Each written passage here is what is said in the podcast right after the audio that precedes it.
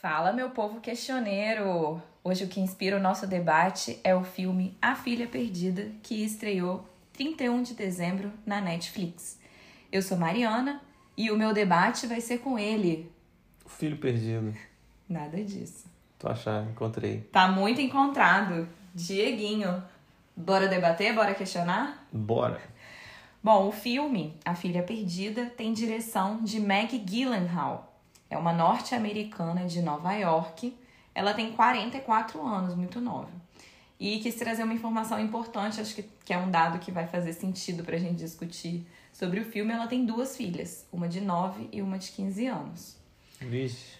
E ela, esse, esse sobrenome, de repente tem gente falando, ah, conheço de algum lugar. É porque ela é irmã do Jake Gyllenhaal, que, na, pra, pelo menos para mim, é um ator mais famoso do que ela. Porque sim, ela é mais conhecida como atriz. Ela já foi indicada ao Oscar de melhor atriz, de melhor atriz coadjuvante, também ao Globo de Ouro. Mas eu confesso que eu não lembro muito do rosto dela em filmes, a não, a não ser pelo Batman Cavaleiro das Trevas, aquele que o Coringa é o Heath Ledger. E ela faz tipo a mocinha, né? Não, é, não chega a ser a Batgirl, é tipo. Ah, o par romântico Par do romântico, Batman. Eu só lembro dela nisso. Mas esse é o filme que ela vai inaugurar na carreira como cineasta. Ela dirige A Filha Perdida, ela também é a responsável pelo roteiro. E o filme, como todo mundo já deve saber, é baseado no livro homônimo da Elena Ferrante, uma escritora, né, que a gente não sabe se é ou não é, mulher, enfim, mas seria italiana. E eu dou mais detalhes sobre o livro. Foi um livro que eu li é, ano passado e questionamos. Eu questionei sozinha sobre ele. Tem episódio no podcast e falo muito mais da carreira da Helena Ferrante. Entro no detalhes do livro e aqui a gente vai se prender bastante ao filme. Aí agora entrando nos bastidores do filme, ela, a Meg, que é a diretora, conta que quando ela leu o romance da Helena Ferrante, ela sentiu como se um pedaço secreto da experiência dela como mãe, amante e mulher no mundo estivesse sendo contado em voz alta pela primeira vez através da protagonista Leda. Então ela se apaixonou pela história, sentiu muita identificação e adquiriu os direitos do filme em 2018. Para isso, ela escreveu uma carta cuidadosamente redigida para tentar conseguir esse, esse direito de adaptar o filme. E ela obteve a permissão da Helena Ferrante, que revelou essa autorização, digamos assim, publicamente por meio de um artigo que ela escreveu no The Guardian. E aí a, a Helena Ferrante teria escrito alguma coisa que tipo autorizaria, mas para ela colocar a própria visão dela da Leda no mundo.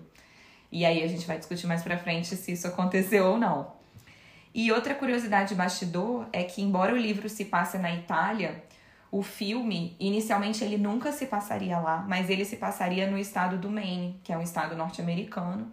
Só que com a chegada da pandemia, as filmagens começaram a ficar cada vez mais improváveis e a diretora resolveu reescrever a Leda como uma turista em uma ilha exótica. E aí o filme foi rodado na Grécia. É, sobre prêmio e lançamento, o filme foi lançado pela primeira vez no Festival de Veneza, foi bastante aclamado. E, inclusive, a Maggie Gyllenhaal ganhou o prêmio de melhor roteiro lá. Isso é muito relevante. É, é a Olivia Colman, ela foi indicada ao Globo de Ouro em melhor atriz de filme de drama. E a Meg também foi indicada em melhor diretora, nenhuma delas ganhou. Quando a gente vem pro Oscar, né, já temos os indicados agora. A Olivia Colman tá indicada como melhor atriz e a Jessie Buckley, que faz a Leda jovem, tá indicada como melhor atriz coadjuvante. Além disso, a Meg também tá indicada por melhor roteiro adaptado. Uh, temos outros atores conhecidos no filme. A Dakota Johnson interpretando a Nina. O Paul Mescal, não sei se vocês conhecem ou não, mas ele fez uma série bastante famosa que é Normal People, tá no Stars Play. E o Ed Harris também, ator ultra conhecido em filme de ação, principalmente. Faz uma ponta, né? É, mas ele tem lá o seu papel relevante. Sim. E, para finalizar as curiosidades, o professor, sabe o professor com quem a Leda trai o marido? Sim. Ele é marido da diretora. Leda Jovem. Isso, a Leda Jovem trai. E o, esse professor é marido da Maggie Gyllenhaal. E aí foi uma viagem em família que eles fizeram. Foi o marido dela, foram as duas filhas, foi todo mundo. E ela colocou ele lá para fazer o, o papel do cara que. Engraçado. pois é. Gostou das curiosidades? Gostei. Agora vamos falar de filme? Bora falar do filme, né? Sinopse. As férias pacatas de Leda Olivia Colman, mudam de rumo quando sua obsessão por uma jovem mãe Dakota Johnson, traz à tona antigas lembranças. Bem resumido, temos essa sinopse. O filme é muito mais profundo do que isso, claro. E eu já contei aqui para os nossos questioneiros que eu li o livro, gostei tanto que foi resolvi fazer até uma questionada solo. E queria saber de você, Diego, como que sua experiência com livro, sua experiência com filme, como que o filme bateu assim em você de um modo geral. É, e aí começa falando se você gostou ou não. E você como homem, né, uma, trata de assuntos tão femininos. E de um modo geral, como que isso pegou para você? Assim, é, é um, eu, eu gostei, eu não li o livro, é um, esse é um detalhe. Então eu assisti o, o filme, a obra cinematográfica totalmente livre, né? E sem expectativa alguma de, né, de identidade ou, ou, de curiosidade do que, que bateria, o que não bateria, o que, que seria é, diferente do que eu imaginei do, do livro ou coisa do tipo. Então, para mim foi bom, não fiquei muito, muito preso a isso, mas eu achei super interessante, assim, porque a culpa é algo que, que vai permeando não só a, a nossa sociedade cristã, mas que ela se reflete quando ali no aspecto é, feminino da maternidade, ela se torna ainda, parece que a sociedade faz com que essa culpa se torne ainda mais evidente, exponencial. E que você passe a fazer um, mudar de papel na vida, como se você fosse uma, uma pessoa do sexo feminino, e a partir de então você passasse a ser mãe e tivesse que abrir mão de todas as suas outras coisas que são da vida para exercer esse papel que é o que se espera no final das contas de toda mulher e tal. E isso é de, de, eu vejo isso como de uma violência muito grande e isso é muito difícil de lidar. E eu acho que nesse ponto, que eu acho que é o central da, dessa obra, pelo menos da, da, da, do foco que foi, foi dado pela diretora nesse, nessa adaptação, foi, é, foi competente para trabalhar porque trabalha das duas, né? tanto de uma, de uma mulher jovem que ela está conhecendo, que é, que é a Nina, que ela está conhecendo, a Leda está conhecendo mais velha, e fazendo o flashback da, da, da própria Leda, e fazendo esse, esse paralelo e vendo que tem coisas em comum né? entre, a, entre a. São sofrimentos e dores que são comuns em, em toda a maternidade. É, eu gostei muito do filme, mesmo né, tendo aquele estereótipo de que a gente sempre fala ah, o livro, o filme é bom, mas o livro é muito melhor. Eu acho que aqui isso existe, claro, mas eu não acho que tá tão diferente assim. Uma coisa que a diretora conseguiu fazer para mim é conseguir transportar pro, pro audiovisual a sinceridade que a Helena Ferrante aborda todos os temas que ela se propõe a tratar. E além disso, eu acho que é um filme muito inquietante. Foi a mesma sensação que o livro me trouxe ele traz uma sensação de estranhamento, né? Ele não, não, não quer deixar a gente confortável em momento nenhum.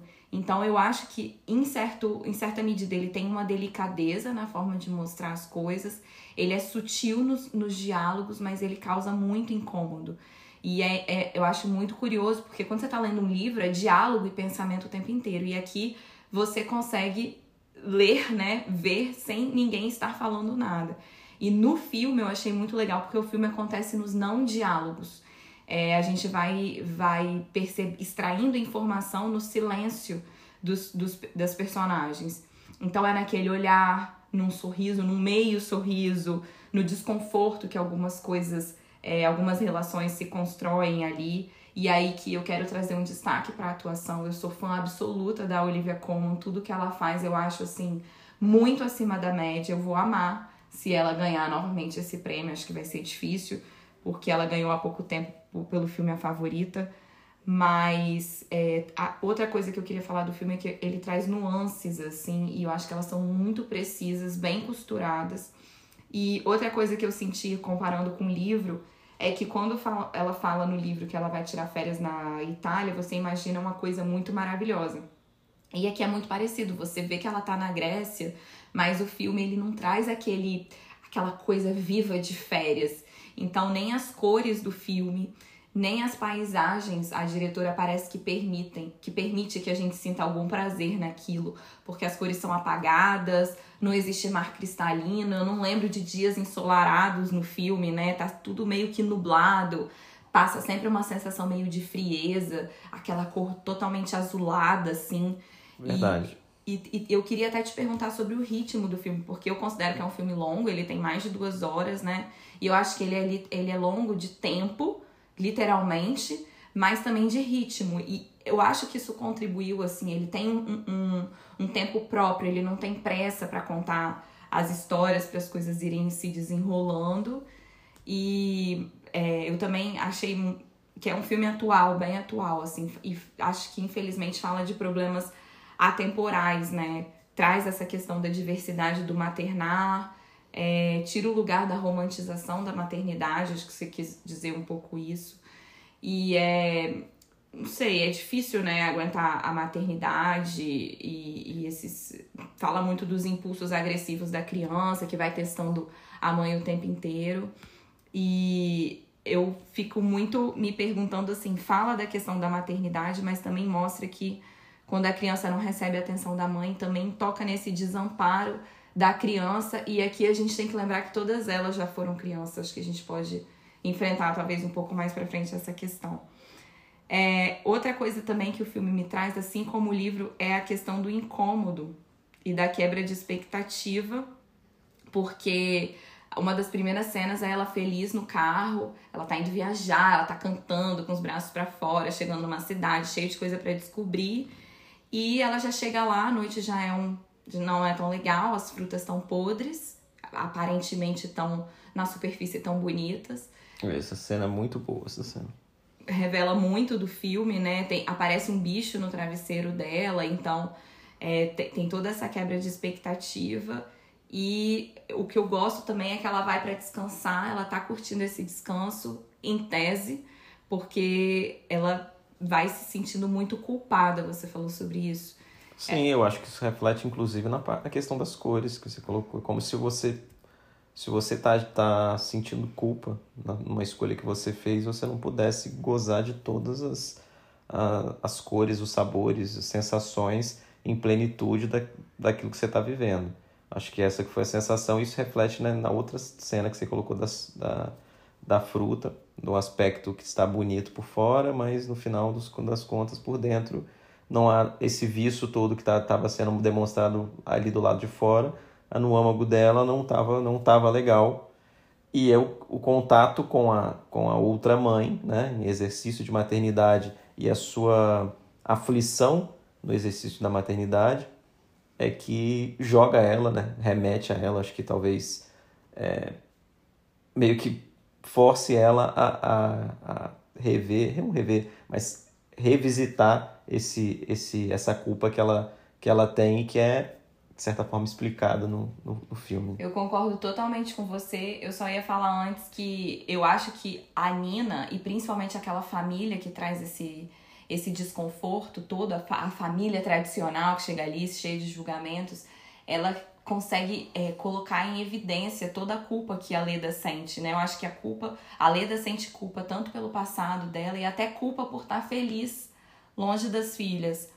E aí, é, um outro ponto de incômodo do filme é como que a gente se incomoda muito com uma mulher sozinha.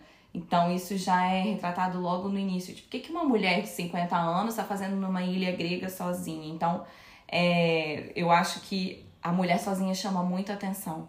E a, e a Leda chamou também muita atenção da família. Mesmo no silêncio dela, só o fato dela existir ali, é, ela é sempre retratada ou como pena, curiosidade, pena, ou até para o convite para algum homem ir lá falar, ou para alguma mulher né, retratado na, na Kelly ir lá falar com ela. Mas eu acho que a, que a família tem esse papel, mas a Nina tem um papel ainda é, mais relevante nisso. Então a gente pode entrar na relação da Leda com a Nina é, para tentar ver. Eu concordo, vi muito isso, ela mergulhando no passado dela. No início ela traz uma. Ela vai olhando para Nina e eu não sei o que, que você sentiu, se você viu a Leda com inveja ou com uma admiração. Eu, tendo visto o filme todo e lendo o livro, eu sempre acho que a Helena Ferrante quer contar muito do humano que existe na gente. Eu, eu acho que ela, que ela sente inveja da, da Eu acho Nina. que ela sente tudo e eu, eu acho que isso é o genial e a escolha da, do elenco nesse ponto faz com que a gente consiga também sentir tudo isso com, junto com ela. Primeiro, o primeiro, talvez o, o mais fácil de todos, é o primeiro momento ver aí ver uma mulher jovem, muito bonita, e ela já não é mais jovem, né? Já passou desse momento de, dela de, de de força da, da juventude, de, da, do auge da sua beleza, da sua capacidade, do seu vigor físico, tudo isso, né, do seu, da, dessas questões. Só que ela também vê, de certa forma, ela também tem uma certa compaixão, uma certa pena, e tem tudo, é tudo misturado, porque ela olha e fala assim: eu, eu sei o que, é que essa mulher está passando, eu sei o que, é que ela está sentindo, o que, é que ela tá, não está querendo sentir, mas é o que ela sente, é o que ela não quer transparecer para a família para a família perfeita lá, que espera dela ser uma, uma excelente mãe, cumprir todo o papel social que ela tem. Então ela vê nisso também uma, uma certa, é, um certo conforto por não mais estar nessa, né, nessa fase, mas isso toca ela a ponto de dela descobrir que ela pelo por tudo que ela fez, ela não conseguiu sair também. Ela, até hoje ela tem a culpa, né? não se resolveu quanto a isso. Então, essa mulher mexe muito com ela porque traz todo esse elemento de. de, de é como se fosse um, um, um cardápio completo da, da feminilidade, né? De mãe, beleza, vaidade, posição no mundo, é, expectativa social, como se enxerga a mulher, como a sociedade espera, o que a sociedade espera de uma mulher jovem ou de uma mulher mais velha, ou de, uma, de tudo.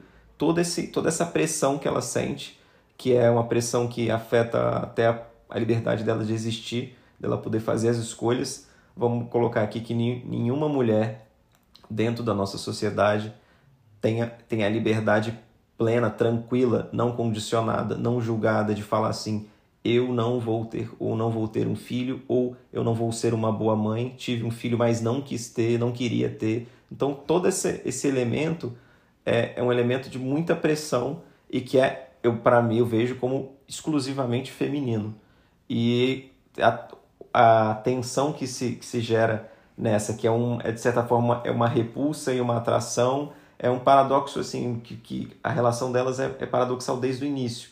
Ela tem admiração e repulsa, ela tem é, pena, ela tem inveja, ela tem tudo da mulher. Eu concordo com você, eu só, eu só quero fazer uma diferenciação, que ela sente tudo, mas ela sente em momentos diferentes. E eu acho que a boneca é um, um, um grande marco nisso. Quando eu vejo o filme no início, aquele momento, talvez que a família nem tenha chegado ainda, ela vê muito. Eu sinto muita inveja da Leda, porque ela vê a menina, a Nina, super feliz, aparentemente. Ela, elas nem, nem nunca conversaram. Então ela só vê uma mulher maravilhosa, super feliz, brincando com as filhas, com a filha, e aparentemente bem resolvida. E isso incomoda ela, porque ela vai lembrar como que as filhas dela na cidade incomodavam, né? Atrapalharam ela, né? Atrapalharam no que ela tinha para em tese para construir e resolver. E aí, é, eu queria trazer a questão da boneca, e já até te perguntar o, o que, que você entendeu do símbolo da boneca e também da razão, né, porque ela teria pegado a boneca, roubado a boneca para mim ficou muito é, ela querer des, desfazer aquele ideal, ela quer trazer um incômodo. Tá tudo perfeito aparentemente, ela não sabia ainda como que era a família dela. E ela quer causar um, um desequilíbrio, tirar a harmonia daquilo ali. E ela começa a perceber que a, a menina sem a boneca fica muito. começa a voltar a ser, ser pirracenta e dá muito trabalho para a mãe e aí elas vão estreitando a relação. Então a, a Leda, para mim, ela sai de uma posição de invejosa para ser invejada. Ela como ali ela se empodera e mostra, é, é isso que você vai passar e olha como que eu tô.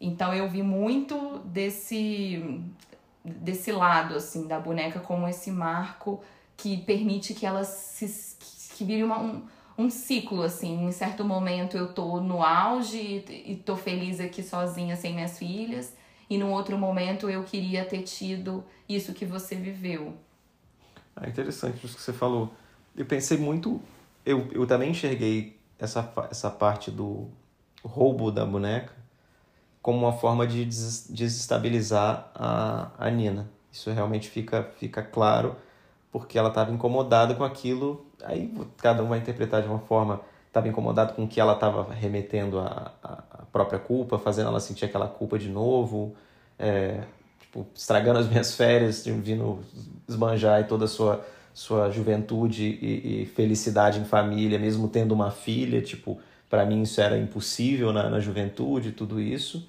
Só que eu também vejo uma, uma, uma questão, assim, um ciclo de representação também, que eu achei interessante. Porque a, a ideia de você tem uma filha, a brincadeira básica de uma, de uma criança do, do sexo feminino é, é cuidar do outro, né? É como se fosse já nasceu para aquilo. Você cuida do, do, do neném, o neném cuidando do neném, né? Tipo, é uma coisa assim, é bonitinho e tal, mas já é uma pressão desde cedo. Você, como se você tivesse nascido para aquilo. Você só não tem ainda, mas você tem a representação do que é o, do que é o cuidar. Você tem o seu filho, você dá comida para ele, tanto que tinha areia dentro do negócio, né? um monte de, de gosma, um monte de coisa sujeira. Ela enfia comida dentro da boca da, da, da, da, ela alimenta, tudo isso. E ali ela passa a fazer, ela deixa o desespero da, da, da, da criança desamparada, sem a sua filha, sem o seu neném, deixa a mãe, né, de fato, que é a Nina, desamparada pelo fato da, da filha já não ter mais aquele elemento de representação que ela na vida real não está conseguindo lidar com, com, essa, com essa questão e a, a, a Olivia Colman, né, a Leda, ela passa a cuidar e fala assim, essa parte de representar é muito fácil fingir que eu estou cuidando de alguma coisa é muito fácil. Tanto que ela guarda isso que eu posso a hora que eu quiser, eu conserto a roupa, eu faço não sei o que, põe do jeitinho bonitinho que eu, que eu quiser, coloco sentadinho ali, coloco dentro de uma gaveta e tananã, e não me não vai atrapalhar em mais nada na minha vida. Eu pego quando eu quiser. Coisa que não é de um, de um filho de verdade. Eu acho, nossa, eu acho genial isso que você fala, e eu acho que essa ideia da boneca desde nova, ela é o símbolo perfeito da frustração de ser mãe né, esse lado do que a gente tá falando do filme, porque a boneca aceita tudo, a boneca aceita ser riscada, o cabelo Isso, cortado. Ela não tem vontade. Ela tá sempre disposta para você e quando você não quer dar atenção para ela, ela também não exige nada de você. Exato. Então a gente começa a ver a maternidade desse jeito idealizado mesmo. E o, o filho vai, vai revelar pra gente que é muito diferente daquele ensaio Sim. de brincar de ser mãe. É, o, a frustração de que o filho não é o que você queria que ele fosse é uma quebra de expectativa da maternidade o tempo todo. Afinal, o filho é autônomo, desde o início ele tem vontade própria, ele é uma coisa separada, né? Então já, já brinca com essa brin brinca com a brincadeira da boneca. Sim, outra... é um roubo duplo no final das contas, né? Ele, ela rouba a maternidade da, da Nina e da filha da Nina. Então, assim, causa, ela quer causar incômodo para todas as mulheres envolvidas ali, da criança à, à mãe. Agora, entrando no motivo de fato, além dessa des desestruturar, no filme me despertou uma coisa que no livro eu não tinha pensado, que é o resgate da própria maternidade da Leda. Da maternidade idealizada. Né? Isso, porque a gente vai vendo no filme que ela talvez não tenha sido o ideal de mãe, se é que isso existe, e é, ela vai resgatar talvez a. Ela vai talvez acho que eu queria dizer o seguinte ela quer tentar reescrever a narrativa dela. Então ela quer limpar a boneca, quer deixar ela perfeita, trocar roupa, Isso. como você disse, né? Ela quer retomar uma coisa que talvez ela já foi.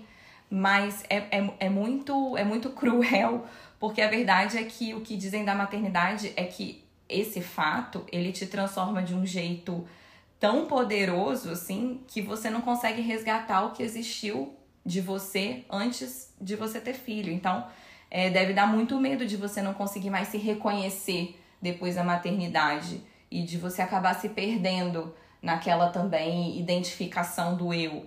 Então essas é, é, é, do seu papel ser maior do que você é, né? Ser maior do que você quer ser, a pessoa que você construiu até então, que ele supere isso, pelo menos socialmente. o apelo é muito grande para que isso aconteça. É, e essas travessias da vida, elas são sempre traumáticas. Eu vi alguma psicanalista falando que ser mãe é ser é ter trauma. E é muito é, é muito marcante assim. Só que a travessia ela é sempre para frente. Você não tem como regredir, você não consegue resgatar o que você era antes. Então, por mais que ela faça todo esse trabalho de tentar reescrever a história dela como mãe agora com a boneca, e você trouxe um outro ponto que é de ser, ah, essa representação é muito mais fácil, eu não tinha pensado nisso. Mas realmente isso ela não vai conseguir fazer, né? Porque não tem como você você você só pode se perdoar. Mas reescrever o que aconteceu, você, no máximo que você vai fazer é tentar mudar o seu presente, o seu para tentar assim mudar o seu futuro. É, e aí a gente podia entrar no título do filme do que, que é a filha perdida, né? Porque eu pensei muito lendo o livro de que para mim ficou a filha perdida todas são.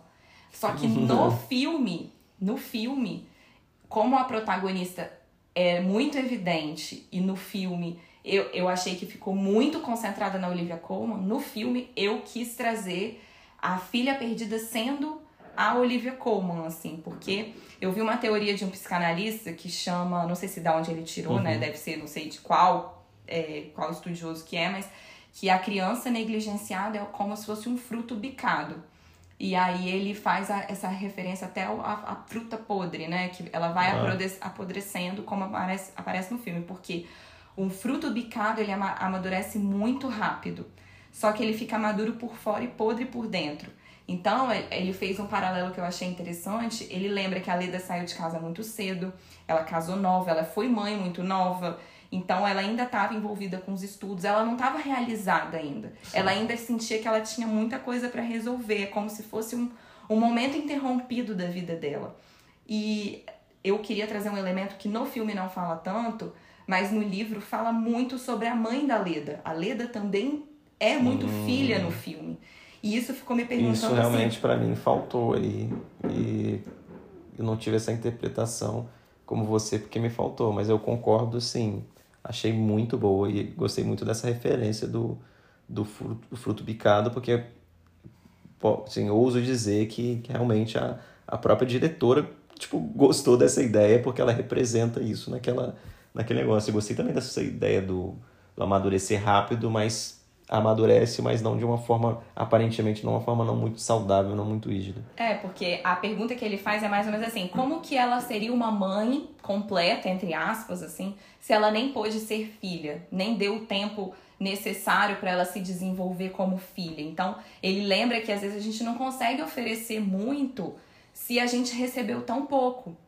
Tem que ser lembrado isso. E, e aí a, a, a gente tem que lembrar também que a experiência traumática de não ter sido uma filha tão acolhida. Se ela é uma filha perdida, como que ela vai se transformar numa mãe é, centrada, plena, completa, idealizada? Não, fica é. muito distante, né? Então, é, a ideia que me trouxe, trazendo essa reflexão do título, é, é esse ciclo que se forma. Porque se a gente pensar uma filha que vive trauma vai se tornando uma mãe traumatizada e incompleta que vai gerando uma filha pela metade, você vai trazendo uma geração disso, né? Talvez Aí se multiplicar isso em, exponencialmente é a forma que a gente vive hoje, que chama nossa sociedade. Exatamente, mas é, foi isso que eu pensei. E isso daí, dessa mãe que teve que amadurecer, dessa filha que teve que amadurecer e tal, isso se chama o machismo estrutural. É esse, é esse legado do que foi construído e o que, que tem, tem se deixado, né? É muito difícil vir uma mulher que rompe esse ciclo natural e, e, e faz as próximas né, gerações, pelo menos da, da, da cadeia dela, familiar dela, ser diferente. E aí, falando em machismo estrutural, eu não tenho como deixar de te perguntar, Diego. Oh, não! como que foi essa questão do julgamento da Leda? Porque eu já quero, para aliviar para todo mundo que está ouvindo e para gente que está aqui se colocando numa posição de questionar, é, a Leda é muito julgada por nós que estamos assistindo, pelos próprios personagens do filme e por ela. Sim. Né? O, o auto-julgamento, tipo, também é muito forte. E queria que você falasse assim, como que foi a sua visão como julgador, como espectador e, e, e alguma análise que você faça em, em relação a isso.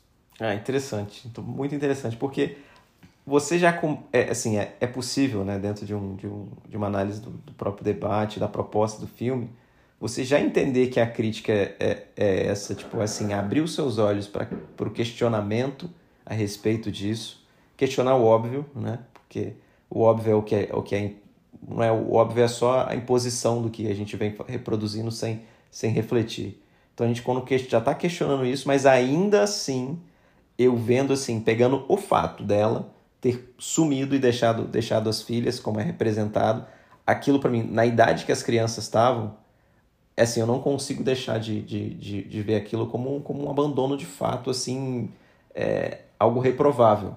Por mais que eu entenda todas as dores, né?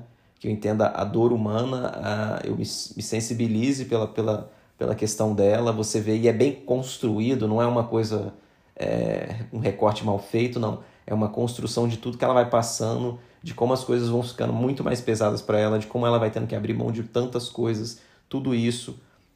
E abrir mão dos, dos principais sonhos dela para viver a, a só esse papel so, social, esse papel impulso social. Só que, cara, é, eram, eram crianças, sabe?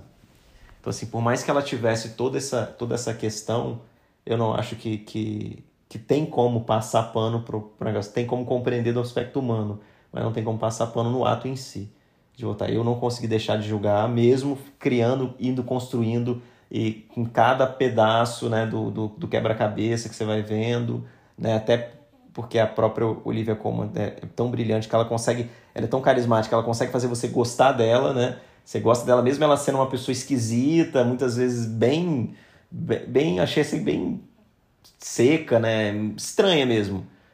E chegar naquele, naquele ponto, eu não consegui passar daquilo ali sem, sem vir, aquele, vir aquele julgamento. E eu acredito isso sim a, a, a... primeiro a um dever de proteção, que eu acho que esse é o, esse é o principal, mas isso está inserido sem dúvida nenhuma dentro de um, de um contexto de, de machismo. Porque cadê o pai naquela história, entendeu?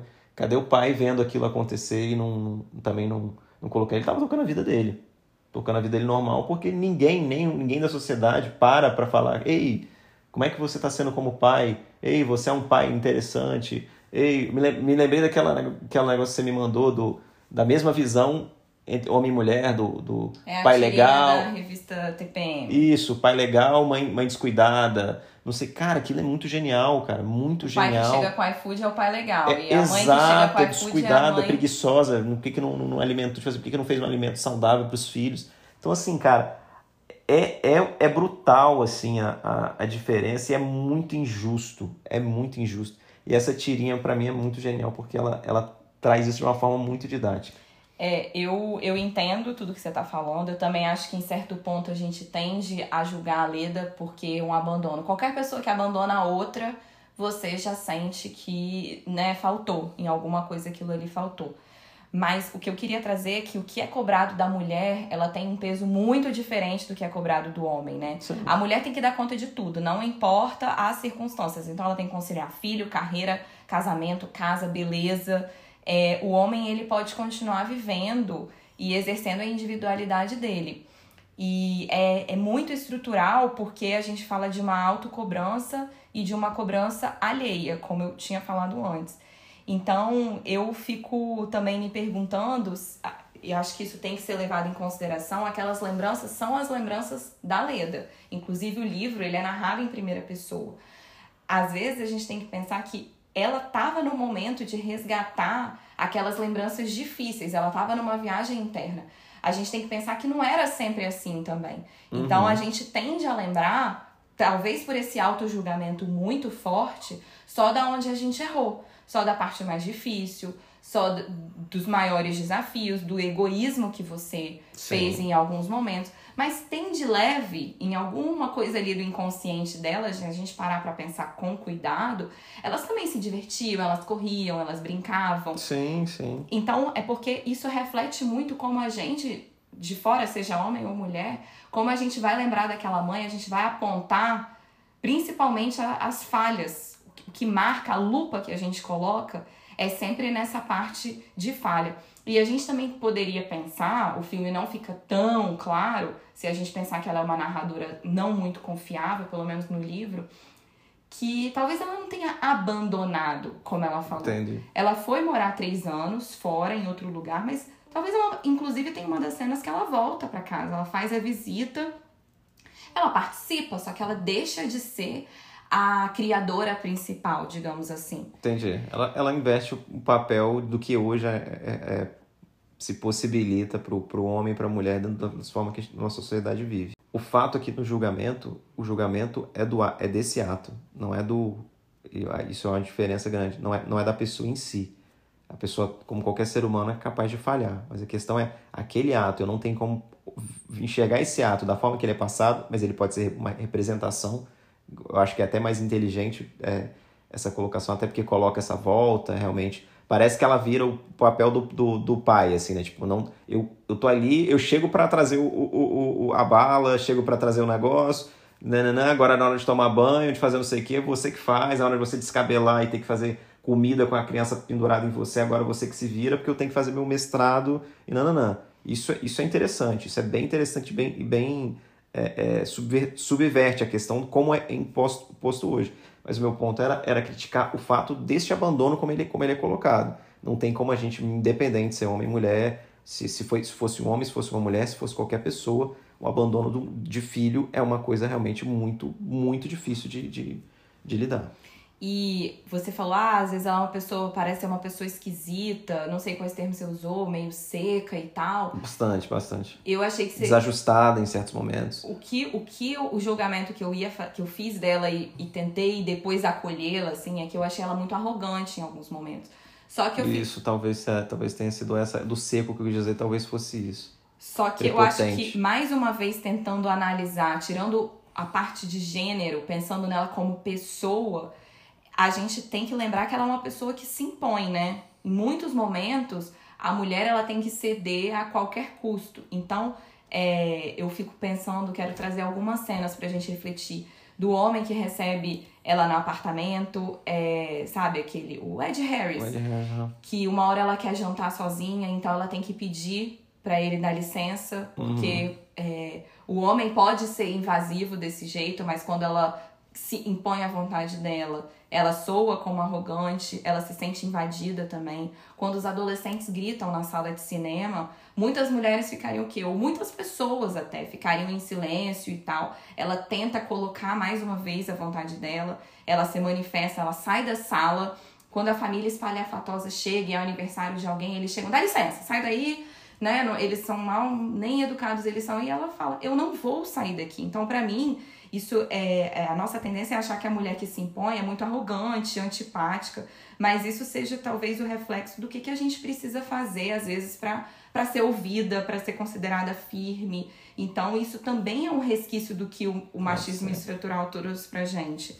E eu acho que também é uma simbologia de que quando ela se impõe, ela se recusa a aceitar e a ceder o que os outros acham que ela deveria fazer, ela demonstra que não vai mais ceder espaço para ninguém, porque a maternidade ela teve que ceder sempre em prol dos filhos, então naquele momento ela não ia mais fazer isso. Eu acho que é, é compatível com a história que uhum. ela fez. Então, eu acho interessante que o filme, no final das contas, ele só denuncia as relações humanas do jeito como elas são. Às vezes a gente tem o ideal de que a gente constrói e que, que alguma, algum, alguma coisa e às vezes a gente vai julgar justamente porque isso reflete que a gente não está pronto é, desconstruir essa imagem de mãe e de mulher e até de criança, né?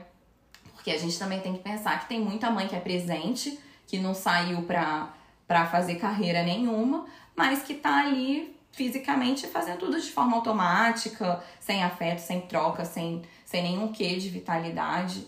E, e ela ousou fazer diferente. Sem dúvida, eu acho, eu acho, eu acho que a provocação ela é muito ela é muito válida para que se mude isso. E, e, um, e, um, detalhe interessante, esse o machismo estrutural é algo que não é uma imposição só do homem, né?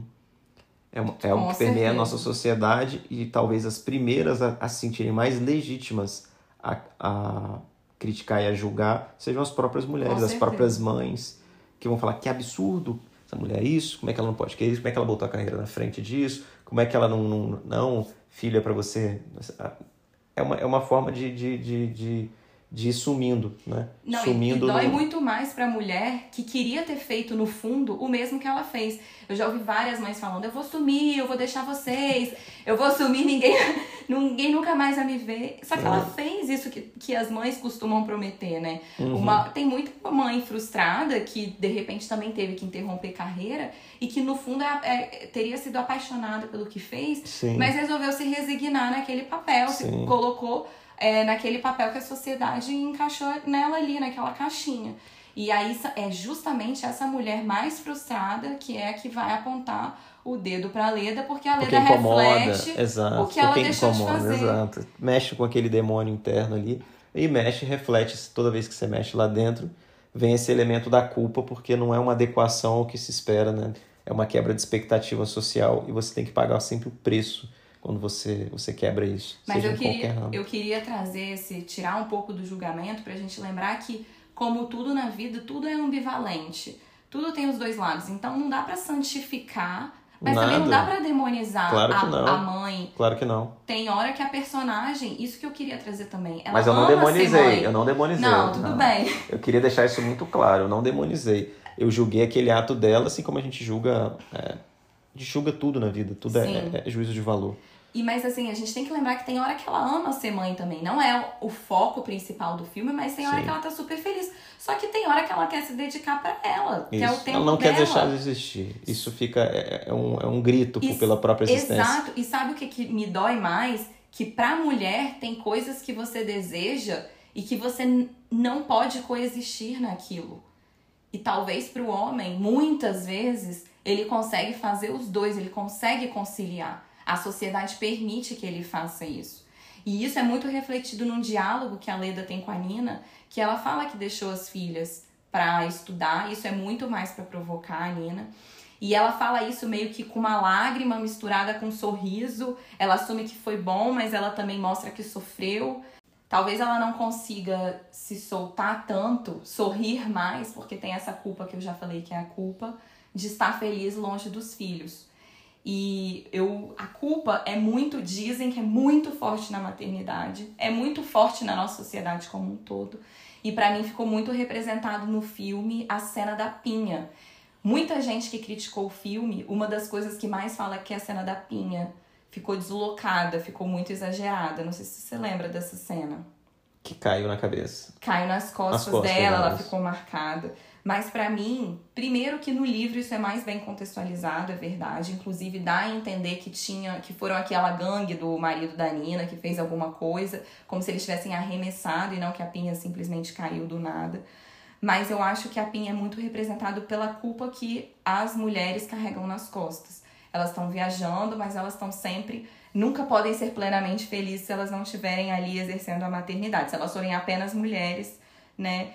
E, e se isso te, te marcou de alguma forma? Não, porque eu nem lembrava dessa cena.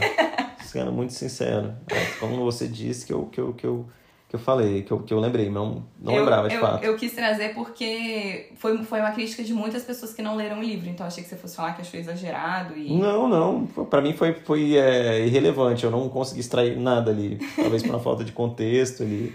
E passou batida. Acho que tinha outras coisas para mim que me chamaram mais atenção do que apenas coisas. E o que, que você viu daquela parte que os andarilhos apareceram na casa deles? Porque a princípio ela não queria é, que eles fossem recebidos, mas o marido quer recebê-los. E no final ela termina, tipo assim, amando, feliz, vou sentir saudade. Eu achei que aquela cena, aquela presença deles foi muito importante e foi ressignificador para Leda. Vou te dizer o motivo, você me disse se você concorda. Para mim, aquela cena ficou muito refletida. Foi a parte que eu pensei: caramba, todos os homens do filme são retratados como pais que não criaram ou não foram os principais criadores, assim. Então, se a gente pensar no próprio marido da Leda, no homem que apresenta o apartamento para ela, que é o Ed Harris, ele em certo momento fala que ele também deixou os filhos. O pai do Will, que é o Pão Mescal, que cuida ali das barracas, em um diálogo que eles têm, ele também toca nisso. O próprio marido da Nina, ele chega só no final de semana. Então, assim, a gente coloca muito essa lupa sobre a mulher, a mãe que não é totalmente devota aos filhos, ela é constantemente julgada e a liberdade, como eu falei, ela custa muito mais para a mulher. É muito mais difícil a mulher se permitir porque ela paga com a culpa e com o julgamento dos outros. Então acho que esse papel, o andarilho fala, cara, né, tem um momento que a Leda fala, como que vocês conseguiram fazer isso? Vocês só conseguiram fazer isso porque vocês não têm filhos, óbvio. Não, ele tem, a mulher não tem. A mulher não, não conseguiria abandonar tudo e ser trilheira na vida, mas uhum. ele deixou três filhos para trás. É interessante. Eu, eu, vi, eu vi aquilo ali, enxerguei aquilo ali como uma alegoria da, da liberdade da, da consequência da escolha, né? E eu vou botar na balança o que que, o que, que eu quero. Eu quero existir, eu, eu quero continuar sendo esse arremedo de pessoa cumprindo um papel de mãe. Então, dentro dessa, dessa o que, que eu vou ficar com, talvez, o que, que eu vou ter mais culpa no, no, na minha vida? Né? O que, que eu busco na minha vida? E, eu, e nesse, nesse ponto ela fala, a liberdade vai ser é, esse, essa escolha, esse exercício da liberdade vai ser doloroso, vou pagar um preço por isso, mas eu estou disposta a pagar esse preço, pelo menos na juventude ela estava, né? E logo você vai, vai vendo que não tem como bater o martelo, né? falar sim, se não, se arrependeu ou não arrependeu, acho, eu diria que não. Sabe o que eu acho mais curioso nessa discussão nossa? Que a gente conseguiu extrair muita coisa do filme. E eu, lendo o livro, eu consegui extrair muita coisa também, mas a primeira sensação que me dá é que isso reportado para o audiovisual, isso jamais conseguiria ser passado. Porque o livro ele é narrado em primeira pessoa, ela fala o tempo inteiro sobre os pensamentos dela. Como que isso seria feito no filme? Só se tivesse uma narração em off. E aqui eu acho que a diretora ela foi tão brilhante no que ela fez que mesmo com um filme de diálogos que fica muito no, no subconsciente, assim, muito nas entrelinhas, e mesmo na, só nas cenas passadas, ela consegue. A gente conseguiu extrair muito dos, dos pensamentos da Leda. Eu acho isso muito legal.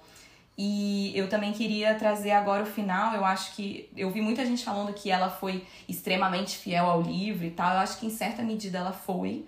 Ela fez algumas adaptações, como a questão da, da língua, né? Isso é muito importante no livro.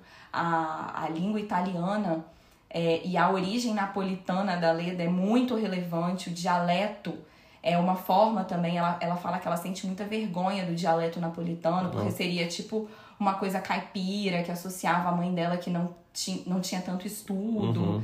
E a família que chega na praia é uma família napolitana, é tudo que ela repulsa. Uhum. Então, mas talvez ela tenha feito a adaptação por, por não ter o famoso lugar de fala, né? Ela ia fazer o que com aquilo ali? Só tem personagens ingleses no filme. ela não, talvez não, não tivesse muito o que falar. E uh, outra coisa diferente do filme, isso eu achei uma falha, porque tem uma parte do livro que é muito importante, que quando a menina tá buscando a boneca, ela fala, mas por que, que você não compra outra? Aí a, a tia fala assim, não, mas é porque aquela era uma boneca especial, a boneca dela tava grávida.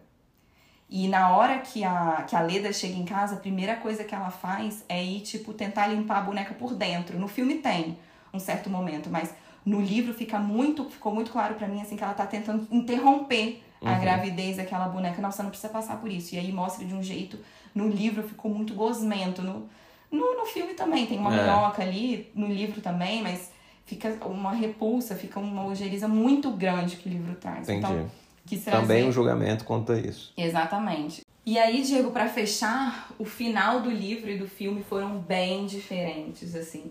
O livro ele não deixa nenhuma dúvida de que a Leda sobreviveu, porque, e também tem um, uma comunicação muito forte entre o primeiro e o último capítulo. Inclusive tem uma, uma inversão ali, porque depois você descobre, pelo menos para mim, que o primeiro capítulo era o último, porque no primeiro ela já está machucada.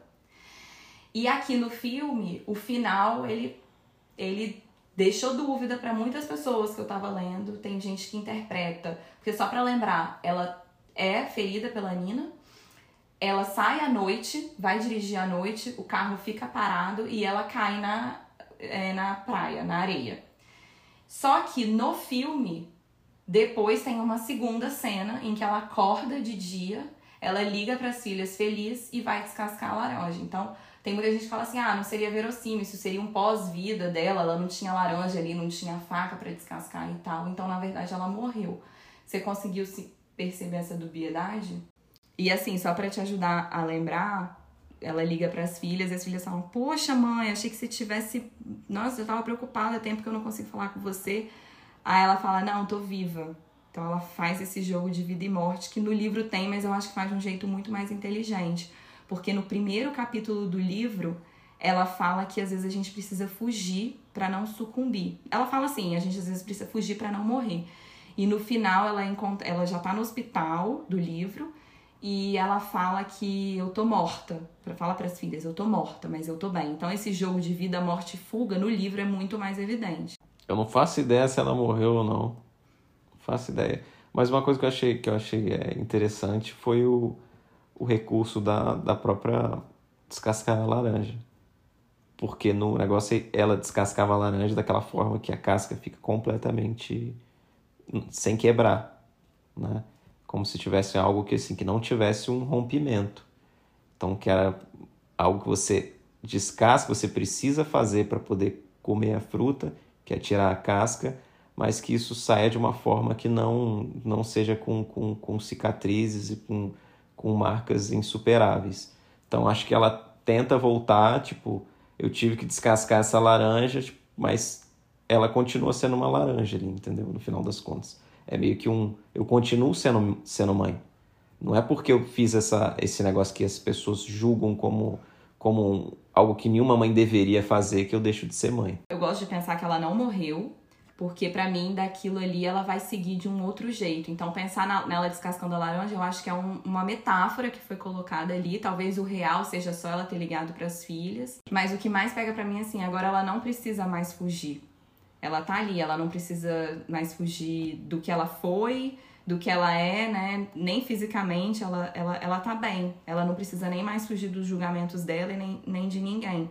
Ela passa a assumir as responsabilidades e as consequências dos atos dela e ela aceita ter recebido também aquela, aquela, aquele ferimento, aquela ferida que ela tá, porque ela até acha que ela merecia aquela punição, mas agora talvez ela tenha talvez conseguido elaborar esse trauma, esse acontecimento, de se transformar e de transcender desses conflitos do passado para tentar modificar o presente e o futuro, que é o que a única coisa que a gente pode fazer. Então, só vou de nota agora. Bora para as notas então.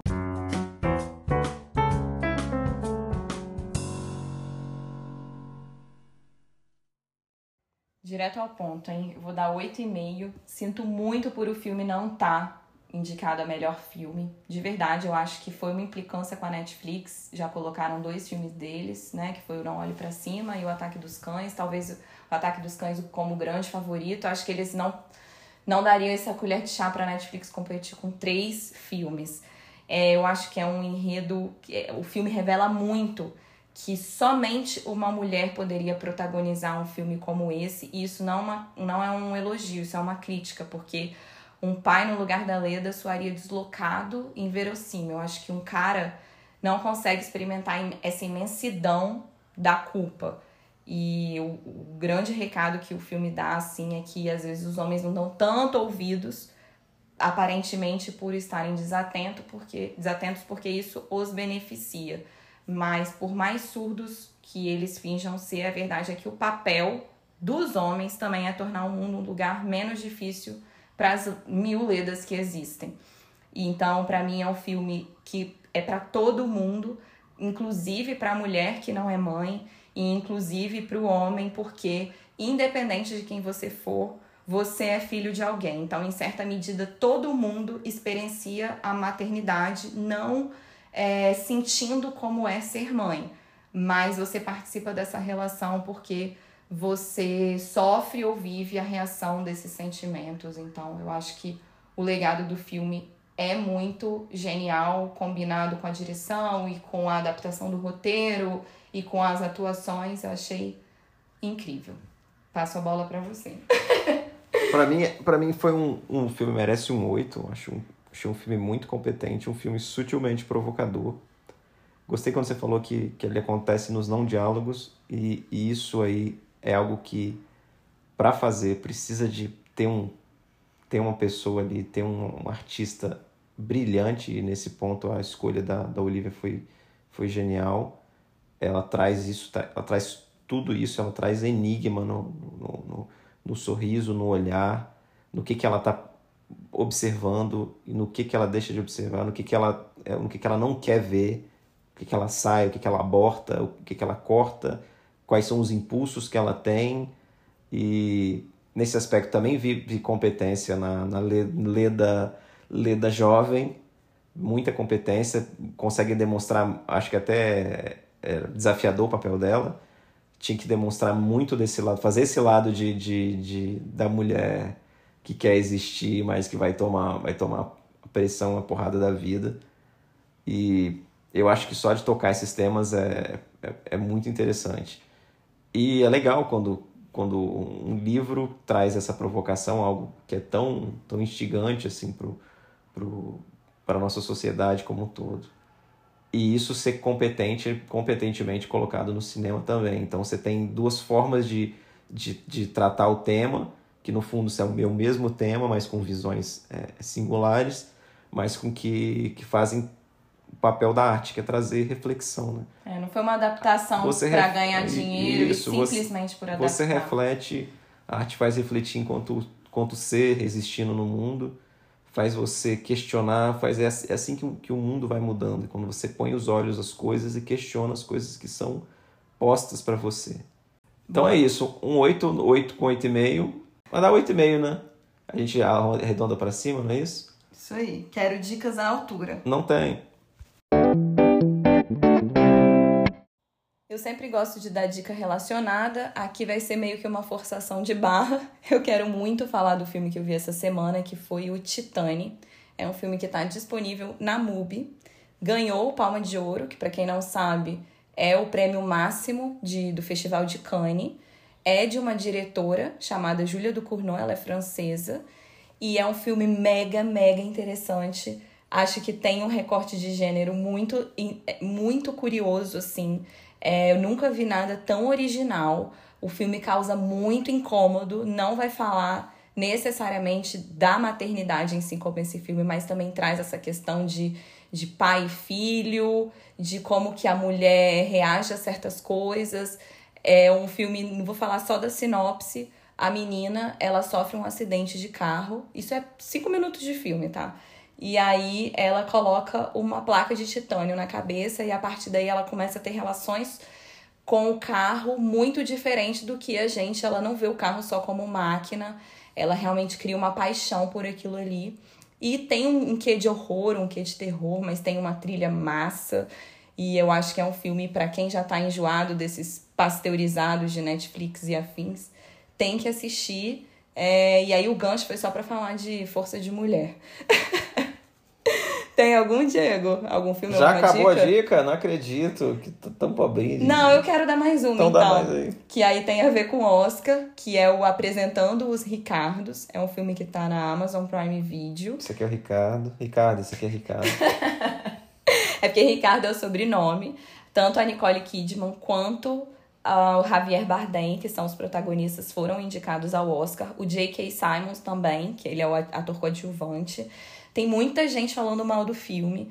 É um filme é, dirigido pelo Aaron Sorkin. Ele é também um grande roteirista. Vai falar de sala de roteiro. Eu acho que ele tem propriedade para falar disso. É falando de uma mulher que é a Lucy, Lucy Ball. E é real, então vai falar de uma semana da vida dessa mulher. Eu achei muito. Cara, eu achei muito bom o jeito como ele traz uma semana e consegue contar tanta coisa da vida dela. As críticas que eu vi foi que não conseguiu retratar a genialidade dela, mas, cara, biografia não tem como. Se você for contar desde a hora que a pessoa nasceu, você vai fazer um documentário de, uhum. de 10 episódios de 10 horas cada uma. Então eu acho que ele fez um recorte muito massa e a atuação da Nicole Kidman tá muito boa. Acho que ela, ela e a Olivia Colman estão. Tá bem difícil escolher quem que vai ganhar esse ano de melhor atriz, viu? Eita, eita, façam suas apostas. Fala aí, Diego. Acabou, eu vou trazer uma diquinha só, porque tô fissurado num tema, que é o tema da segurança pública e origem da violência no, no Brasil e um foco maior no estado do Rio de Janeiro, é, que é o Pistoleiros. É o que? Um podcast, né? Um podcast, podcast é, Globoplay, que segue a linha do da República das Milícias, A Mão Armada e Pistoleiros. Esses três, vão, no fundo, vão tratar de segurança pública, no focado um, um mais Brasil e outro os outros dois Rio de Janeiro. E traz assim, me trouxe informações assim muito relevantes é, que eu não sabia.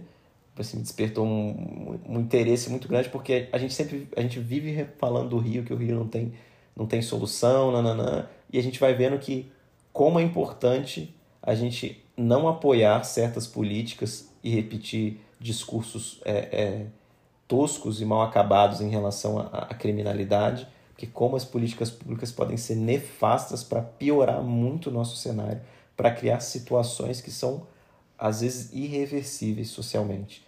Massa, temos aí a questionada, temos notas, temos dicas.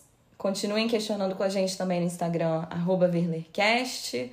Deixem suas estrelinhas aqui pra gente. Por favor. Todos os, os sininhos. Ah, não, o sininho é do outro, outro menino lá do sininho. Esse a gente não tem, não. Deixe beijinhos, carinhos, comentários Palminhas, sempre, Isso. sempre é, com senso crítico, que é disso que a gente precisa, não é? É isso aí, E galera. até a próxima. Vamos seguir questionando filmes do Oscar, hein? Uh, Fui! fomos.